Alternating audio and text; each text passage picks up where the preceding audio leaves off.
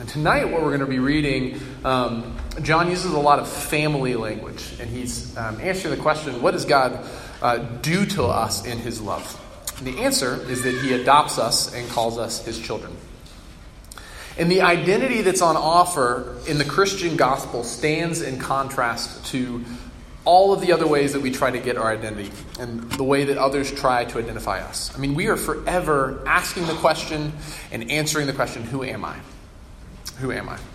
Um, I mean, people, right, we obviously get our identity from many things. We get our identity from our physical appearance or work or success, family background, possessions. And the strength of, of these identities is that for a time they make us feel really good about ourselves.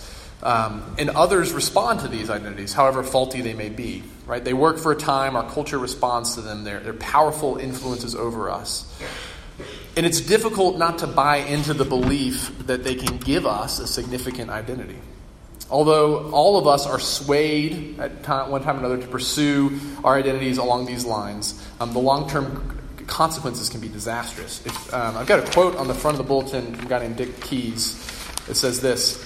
He says, "We are prey to a network of influence, new, network of influences that insist that one's personal worth depends on physical appearance, youthfulness, money, gadgets, ability to impress people.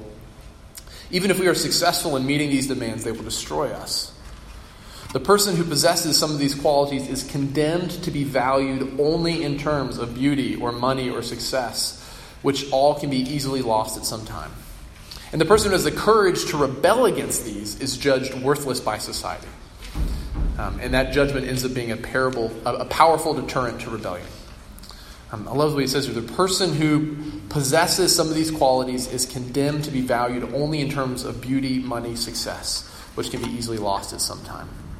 Right? I mean, I know this happens to you, right? You share something really hard about your life and your friends respond, but that's okay because you're doing well in school, or that's okay because you're so pretty, or um, you try to have real friends, but all they see is um, all they see is your family's money. And so you're not sure who your real friends are, or you want to be known and valued, so you throw yourself into your schoolwork. You throw your weight into being successful, hoping that being successful will tell you who you are and will tell the world who you are. Or maybe you're in the last category and you've actually bucked the system. You actually have the courage to rebel against it. And then people judge you as worthless. They don't see you have having any value in this identity game. And if we pursue identity along these lines, as Dick Keyes says, um, these identities will destroy us. And Christian identity is radically different because it's an identity that is birthed of love and it will actually lead to your flourishing. It will not destroy you and it will actually lead to your flourishing. Because the identity offered by God in Jesus Christ is this. It's the identity of a ch- as a child of God. We're going to read this tonight, First John three. "See what kind of love the Father has given to us that we should be called children of God." So we're going to read this together. Um, it's on the back of your bulletin, reading First John two, chapter First John chapter two, verses twenty-eight through three, verse ten. Um, this is the word of God for us tonight. It is completely true, it is good, and it is given to us in love. "And now, little children, abide in him, so that when he appears, we may have confidence and not shrink from him in shame at his coming. If you know that he is righteous, you may be sure that everyone who practices righteousness has been born of him. Behold what kind of love the Father has given to us, that we should be called children of God, and so we are. The reason why the world does not know us is that it did not know him. Beloved, we are God's children now, and what we will be has not yet appeared. But what we but we know that when he appears, we shall be like him, because we see him as he is. And everyone who thus hopes in him purifies himself as he is pure.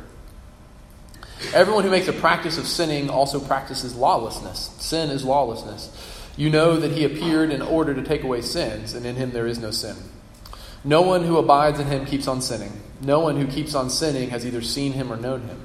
Little children, let no one deceive you. Whoever practices righteousness is righteous, as he is righteous. Whoever makes a practice of sinning is of the devil, for the devil has been sinning from the beginning. The reason the Son of God appeared was to destroy the works of the devil. No one born of God makes a practice of sinning, for God's seed abides in him, and he cannot keep on sinning because he has been born of God. By this it is evident who are the children of God, and who are the children of the devil. Whoever does not practice righteousness is not of God, nor is the one who does not love his brother. This is the word of the Lord. Thanks be to God.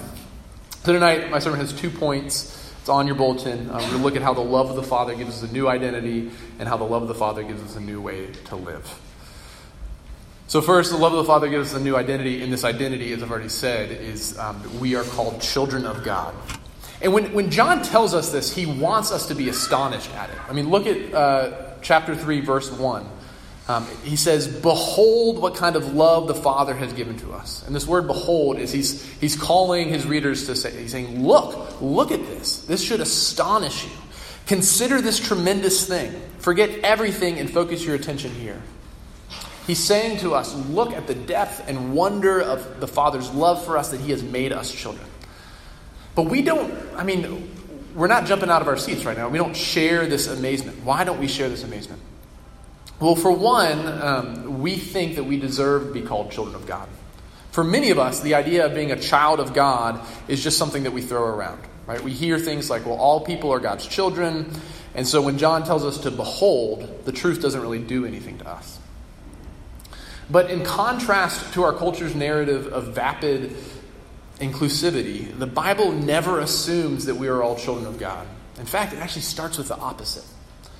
And in the passage I just read, John's language is so intense, right? It's so black and white. He contrasts being a child of God with being a child of the devil, right? For many of us, this just shuts down our ears as being overly judgmental. It shuts down our ears as being fundamentalist. Um, maybe this is like just, just backwards. Maybe you hear this and you're like, oh man, that's just another one of those things that shows that the Bible's irrelevant to my life. But what John is doing here, if you're willing to listen to him, what he's doing here is he's using these stark contrasts to wake us up to reality. What he's saying is that without the love of the Father, we are doomed to be forever lost in our sin. That sin actually has an author. And he has many names in the Bible. He's called the serpent, and Satan, and the devil. And sin actually proceeds from him. And that sin is the, is the cause of all sadness. It's the cause of all death. It's the cause of all brokenness in this world. And so if you hear that from me and you still don't buy it, um, a question for you, some, something for you to wrestle with. Um, how do you make sense of the fact that things aren't the way that they're supposed to be? As you're experiencing the death of loved ones, the brokenness of relationships, um, the fallenness of the world, the fact that things aren't right, right, that deep sense that things just aren't the way they're supposed to be, how do you make sense of that? Like, where do you go? What are the things that you hang... Um, You, what hooks do you hang your you, you hang this ideal on? To, to like, how do you how do you anchor yourself? What what is the source of this this brokenness um, and sadness and death in this world? The Bible says that um, it, it comes, it has a source, um, and the origin is um, is the devil. And I, I know this sounds crazy.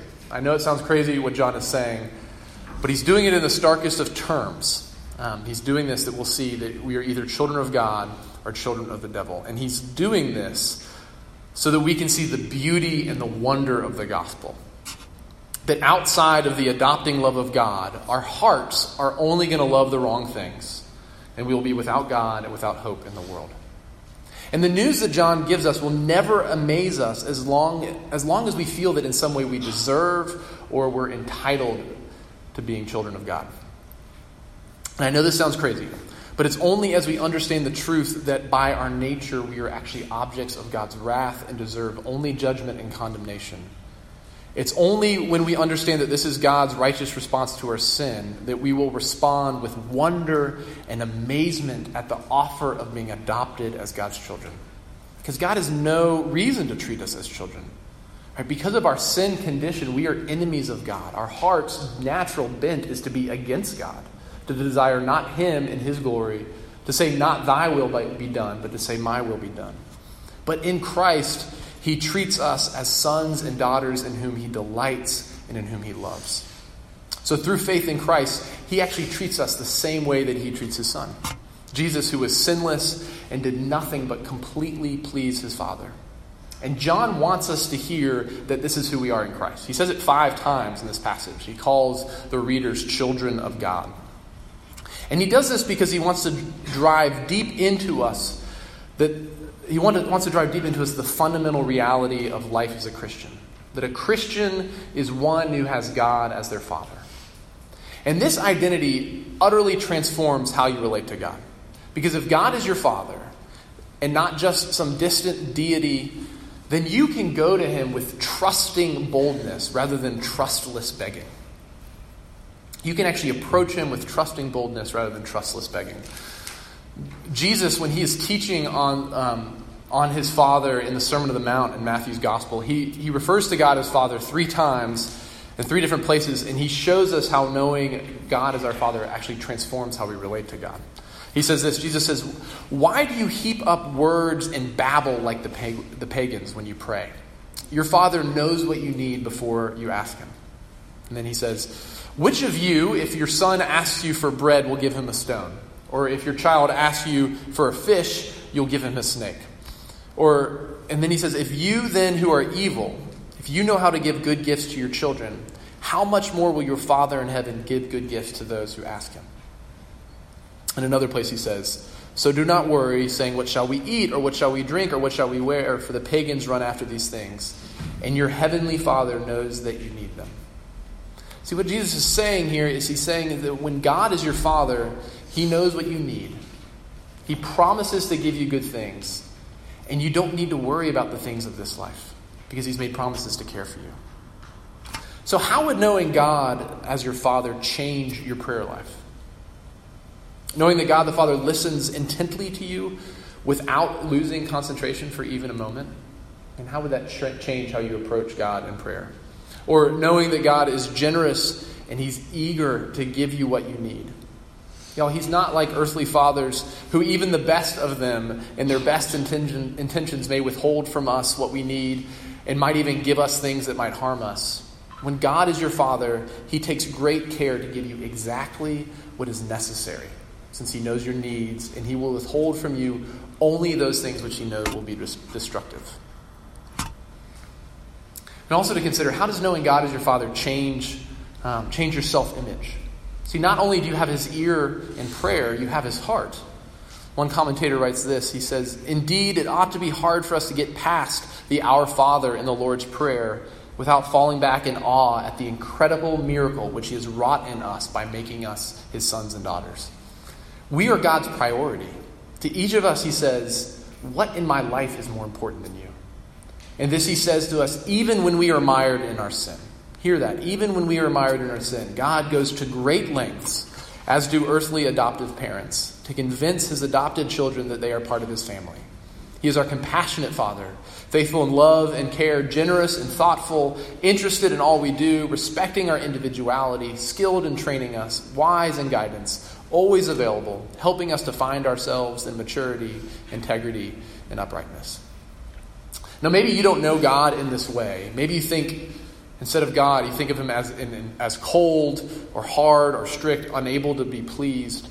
But what John is saying is that God is knowable as Father through his Son, Jesus.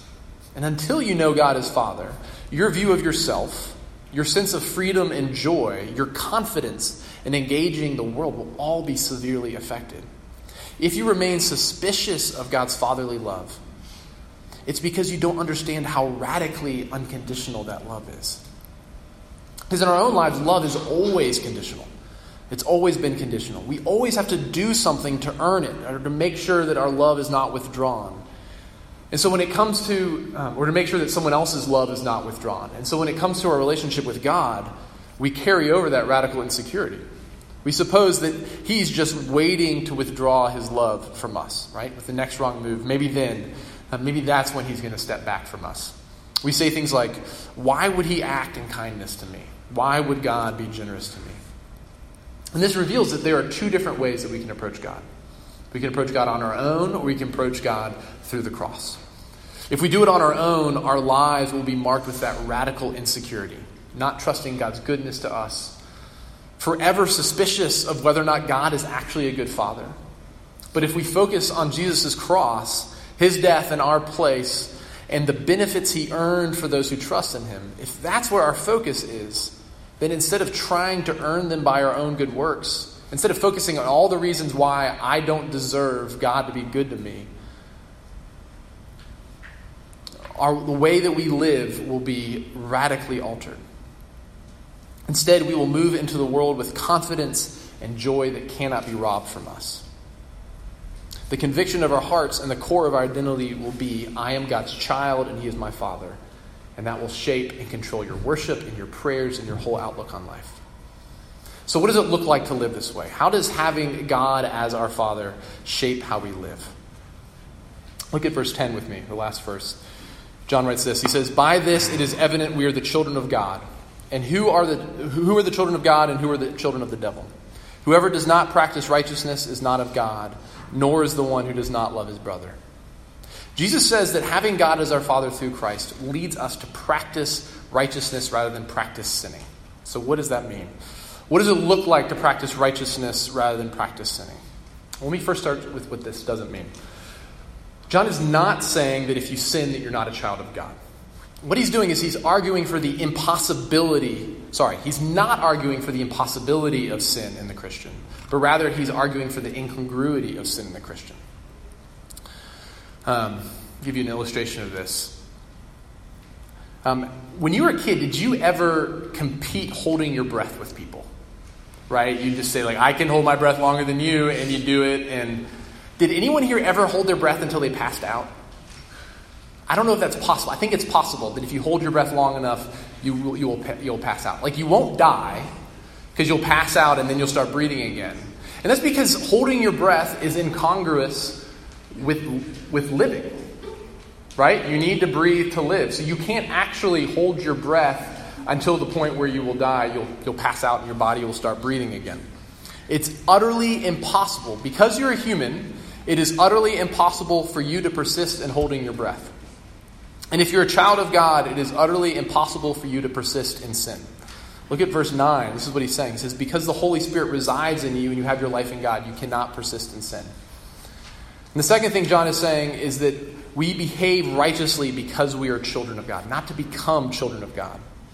Your identity as a child of God is not earned through your own righteousness, but it is earned through Jesus' righteousness for you. So then the practice of righteousness is what we get to do now that we are the children of God. So what does it mean to practice righteousness? And I think to answer this question, we have to look at Jesus. Um, because Jesus is the righteous one. He is the one who, through his, his perfect righteous life, he made a way for us to the Father. He lived the perfect life for us. Um, he died a perfect death for us in our place. And through his death and resurrection, he brings us near to the Father. So um, I think what practicing righteousness looks like is it looks like growing in family resemblance to Jesus. I think that's what John is saying in verse ten. Um, and he's raising, in verse ten, he's raising a question for us to wrestle with. That the way that we live our lives reveals who our Father is. One of the fun things about having children is um, people are always telling us that they look like us. They're like, oh, Leo looks like Mary Clark, and oh, Mary Landon looks like John, which is, I don't know how I feel about my daughter looking like me. That, that, right? Maybe, the, I hope she doesn't look like a man when she grows up. Um, and they say things like, oh, what is George going to look like when he grows up? And um children get to an age, maybe you remember doing this as kids, but it's really fun to watch our kids do this. They get they get to an age where they start going through your stuff and uh, putting on your clothes and putting on your shoes and walking around the house. Um, Leo went through a phase where he insisted everyone call him John. And um, he's had a lot of different phases where he insists on names being called. But he's trying on, you know, he's trying on uh, this identity as being part of our family. And they pick up these little mannerisms too. Um, like they pick up these mannerisms from their mom. When something surprises them, my children say, oh my goodness, or oh my word, which is totally Mary Clark. And then Mary Landon is so used to hearing no ma'am from from Mary Clark. When Leo does anything that she doesn't like, her response is no ma'am. um, and I think that practicing righteousness looks like growing up or growing into a family resemblance of Jesus. Um, it looks like dressing up like your big brother Jesus. It looks like trying on his clothes, so to speak. Walking around in his shoes, picking up his mannerisms. Um, so just thinking about this, what are, what are the ways that Jesus practiced righteousness? And just a couple of things to consider. Um, something that we see throughout the Gospels is that Jesus always snuck away to pray. He spent lots of time hiding away praying with his Father. So the question for you is, do you take time to pray? Do you take time to enjoy your Heavenly Father? Another thing we see Jesus doing is that um, his life was marked by a firm no to sin. He said no to sin. Um, he he said no to his flesh. And a question for us to consider is, are you are you excusing um, your sin? Are you repenting of your sin? Another thing uh, we see Jesus in doing the Gospels is that he um, he creates margin in his life. Jesus is interruptible. Um, he is uh, he goes to the point. There's a story in one of the Gospels where he is on his way to heal a man's daughter um, who's fallen sick, and he gets stopped by a woman, and he heals this woman. Um, uh, she has a, a blood issue, and he heals her. And then one of the, the servants of the man who, who he was going to heal her daughter comes to him and says, "It's too late. Um, your daughter's dead. Uh, Jesus, you took too long." And Jesus goes and he he raises Um, the man's daughter from the dead. But he was interruptible. Even in a life and death situation, he was he was he was interruptible. And um, so the question for you is, um, are you interruptible? Are you able to put down the to-do list and the agenda in order to love others? Um, and another thing that we see Jesus doing is that he pursues the lost. All right? He moved towards those who knew. Um, he moved towards those who didn't know the love of God. He moved towards them with the love of God. So the question, are you moving towards those who don't know the love of God? Or do you only hang out with R U F people? I mean, are you are you walking in the footsteps of, of your big brother, Jesus, if you're a Christian? Are you trying on his clothes, so to speak? Um, and a question for you to consider, if you're thinking about these things, what, what do the practices of your life reveal about who you worship? Right, whose clothes are you trying on? Whose mannerisms are you picking up? What family are you a part of? This is um, this is the question that's before us in this text. Um, and as I close tonight, I just want to close with this. I um, I was sharing with a friend that I was preaching on God as Father, and he told me, "You've got to tell them the story of Meredith Dennis." Um, I didn't know who that was, so I had to look this up. Uh, there's a great video on YouTube of this woman named Meredith Dennis. Um, and her being, a, um, well, I'll just, I'll, um, I'll tell you what happens. So the video opens, and there's uh, uh, two, there's a couple sitting on a couch. There's a man named Zach and his wife Anna, and there's this girl named Meredith. Um, Zach and Anna are about thirty years old. Meredith is about nineteen. Um, Zach and Anna also have two small children. And so Meredith, she's she's about nineteen. She's been living with them for a time. Um, and I think they, they've hidden a camera so that they can film this. I don't know why I should be comfortable with a camera in the room. I think there's a camera hidden. They're filming it. Um, and so Zach, the dad, says to Meredith, he says, you know, we want to get together because you were originally going to live with us for six months.